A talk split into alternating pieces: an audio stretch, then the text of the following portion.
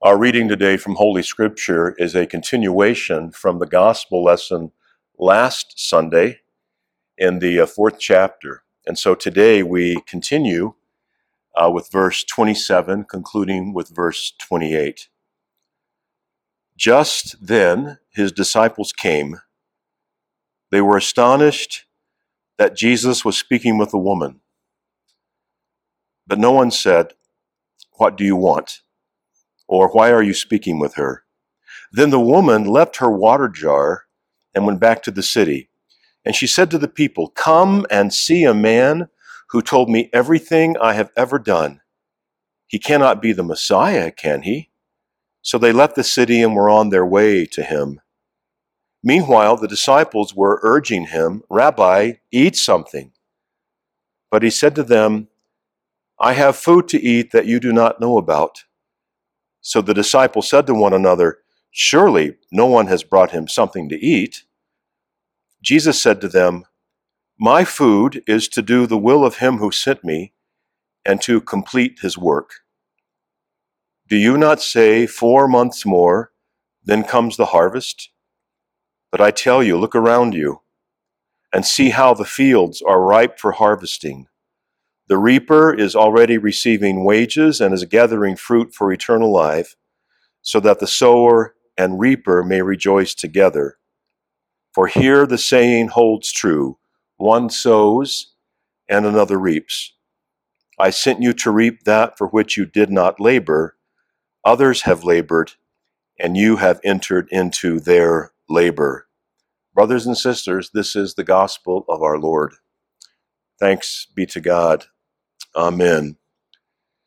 So today's meditation is a follow up, continuing meditation on what we heard from God's Word last week in those first verses in John chapter 4. If you are not able to be a part of this worship service online last Sunday, then I strongly encourage you to go to our church website, go to our Facebook page, Faith Lutheran Church Albuquerque, and give that sermon a listen as today's reflection builds on what we learned together uh, last time.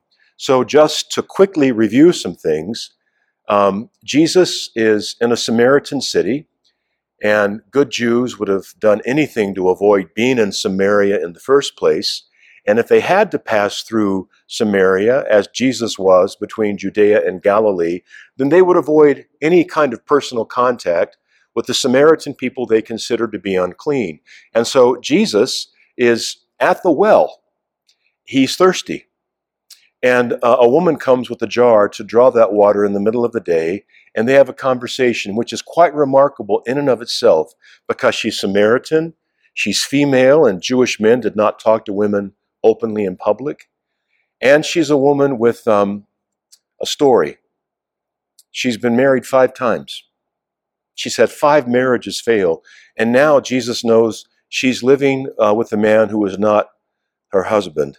And so that's the backdrop um, for today's meditation. So we see once again how our Lord um, is full of surprises. Um, it was surprising that he would be talking to a Samaritan, a Samaritan woman, a Samaritan woman with such a sketchy, um, questionable background. And today we hear that the disciples are astonished that he's speaking openly with this woman at the well. It's no wonder that they were surprised because um, Jewish men simply didn't do this. And John provides us with a very interesting detail here, doesn't he? That woman at the well, she totally forgot what she came for. She left her jar there. She went to draw water. That was her midday plan. But everything changed. And it wasn't because the disciples showed up and all of a sudden she's feeling uncomfortable and leaves abruptly. She left that well and left her jar with a purpose. She had some wonderful news to share with the people back in her village, people that she ordinarily would have avoided. Everything changed. Everything changed for her and for her village in that encounter she had with Jesus. Many Christians would call what happened to her a holy interruption. And I think you know about holy interruptions. You have a busy day ahead. You have a, a, list of things to do one, two, three, four, check them off one at a time. Your planner is full. You know what you have to do, what you uh, want to do, what you need to do. And then your plans get interrupted. The woman at the well was going for water. And then she found out about the Messiah, the water of life. She met the Savior. She had a holy interruption. I had a holy interruption when all these COVID 19 restrictions started in March. And I don't know about where you live if you're watching in another city or state, but here in Albuquerque, a lot of people started to panic. And I happened to be in a grocery store close to my home. I wasn't panicking, we just needed to get a few items. But it was unbelievable the number of people that were there buying everything off the shelf. And I encountered a woman who was very old. I mean, if you told me she was 100 years old, I would have believed you. She could barely push her cart and had trouble putting her items on the conveyor there at the cash register ahead of me. So I offered to help her take the things out of the cart and put them there. And then when the cashier totaled up her purchase, she was short on cash and she started to panic. And she asked the cashier to please take some things off so as to lower the total that would um, be enough for her to pay. And the cashier said, I can't do that. I can't just start all over. I can't take things off right now. I'm going to have to just make this uh, a mistake. I'm going to have to just start all over. And people in line behind us were getting impatient. They were getting upset. You could hear them mumbling. So I reached in my wallet and gave the cashier some cash, enough to cover the difference between what that elderly woman had and the total she owed. And friends, I am not saying this to boast. My parents raised me to be kind to my elders and help other people whenever I can. And besides, I'm an Eagle Boy Scout. And we're supposed to do a good turn daily, we Boy Scouts, and I hadn't done a good turn that day yet. So this was just an opportunity. And as I gave the cashier the money, the old woman started weeping and she gave me a hug. And I told her it was my honor and blessing to help her get the food she needed. And I said to her, Remember that you're loved by God and that you're precious in His sight. Those words just came out of my mouth without really thinking about it. And she said, Oh, God bless you, son. Thank you so much. I don't have any more money until I get my next Social Security in two weeks. So I'm there trying to fight back the tears. She was buying bread, rice, pasta, beans. I had some various meats and some vegetables in my cart, but I also had some luxury items. I had some ice cream, some chips, and a six pack of my favorite beer.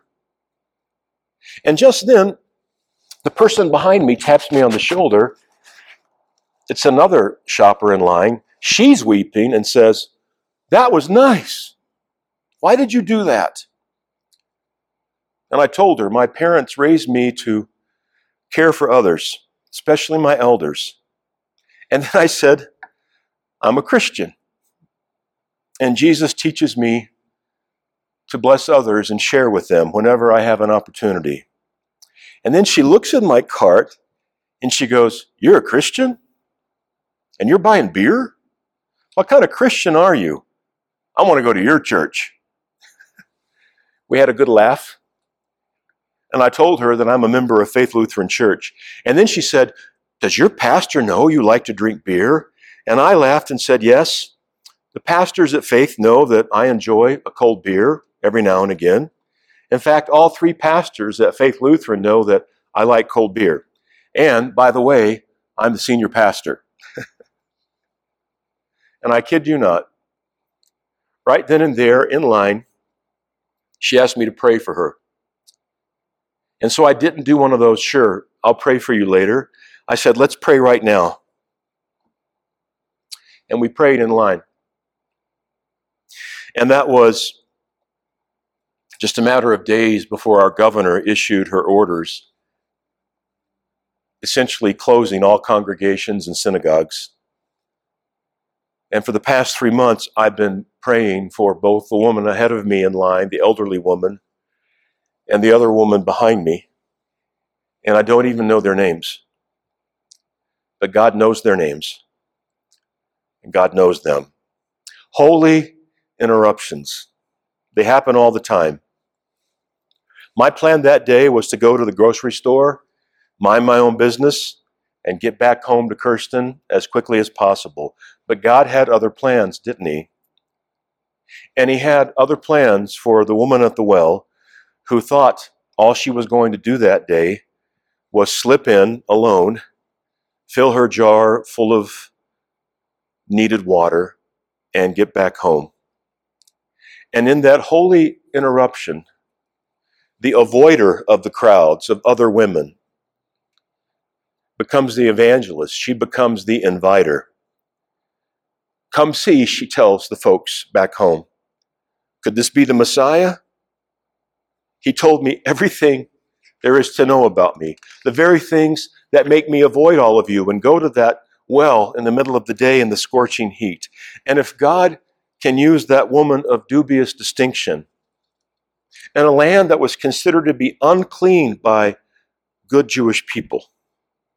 If God can use her in that environment to lead others to Christ, then God can use me. And God can use you. And He will. In that grocery store scene that I described to you from this last March, friends, I didn't do what I did because I'm a pastor. I didn't do what I did because I'm a pastor.